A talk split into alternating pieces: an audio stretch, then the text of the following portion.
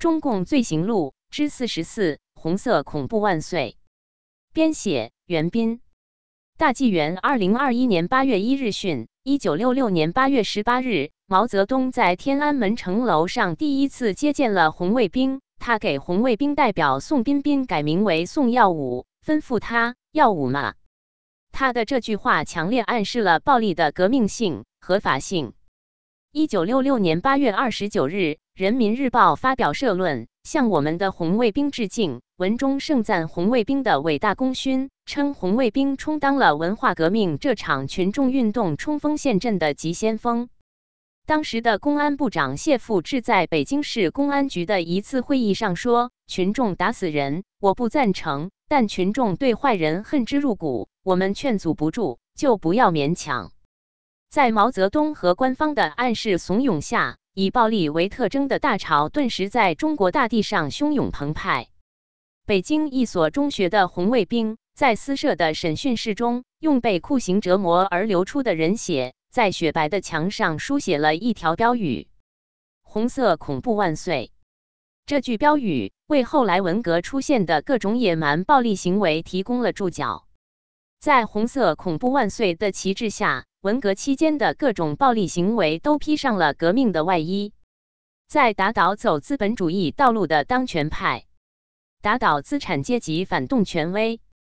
打倒一切资产阶级保皇派的一浪高过一浪的口号声中，酷刑魔鬼之手阴残恐怖地伸向了被打倒对象，仿佛只在一夜之间，各种名目的群专指挥部、民兵小分队。封闭式毛泽东思想学习班就取代了公安、检察院、法院的招牌。考案组、牛棚、私设公堂、私立监狱充斥在神州大地的每一个角落。据中共内部统计，在文革中，仅公安部机关就有二百二十五名干部、工人被打成特务、叛徒、反革命，四十七人被捕入狱，部长级干部。除谢富治与另一名兼职副部长以外，全数被逮捕、关押，有的甚至被迫害致死。据不完全统计，全国各级公安机关、检察院和法院干警遭受打击迫害者达三万四千四百多人，其中被迫害致死者一千一百多人，打伤致残者三千六百多人。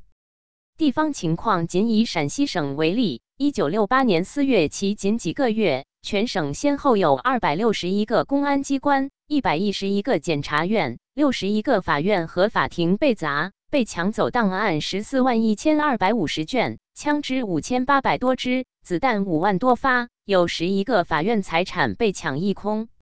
一九六七年一月十三日，以中共中央、国务院名义下发了公安六条公告，在全国城乡到处张贴，其中家喻户晓最著名的规定是。凡是投寄反革命匿名信、秘密或公开张贴、散发反革命传单、写反动标语、喊反动口号，以攻击、污蔑、伪仗领袖毛主席和他的亲密战友林彪同志的，都是现行反革命行为，应当依法惩办。红色恐怖变成了名副其实的法西斯恐怖。原空军某军副军长赵登成在文革中任公安部领导小组成员。中央专案组审查小组第三办公室负责人，在他负责国防科委工作时，在下属九院二幺幺厂制造了反革命集团案九个，反革命组织七十八个，仅成立了相应的专案组。在制造假案过程中，私设监狱四十余处，自制手铐二百余副，先后关押两千多人，连同受牵连的人在内。共有四千多人受到迫害，他们大搞逼供信，谁打人越狠，就说明谁无产阶级感情越深厚；相反，则是右倾，对敌人恨不起来。酷刑之下，五十九人丧命，致伤致残达二百多人。原沈阳医学院在清理阶级队伍中，残酷打击迫害知识分子，制造假案，私设公堂，打死和迫害致死十九人，逼疯多人。令人发指的是，他们把有的人逼死后，竟惨无人道的将死者肢解做标本。作家萧乾先生在北京城杂记中曾描述说：“到六六年八月，革命就由阴惨惨变为血淋淋了。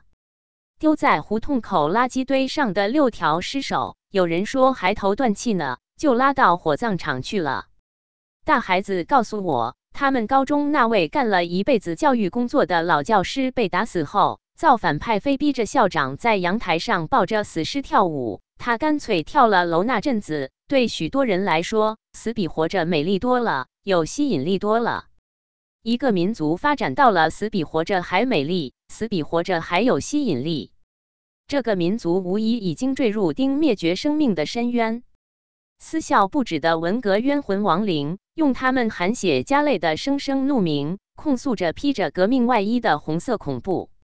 责任编辑：高毅。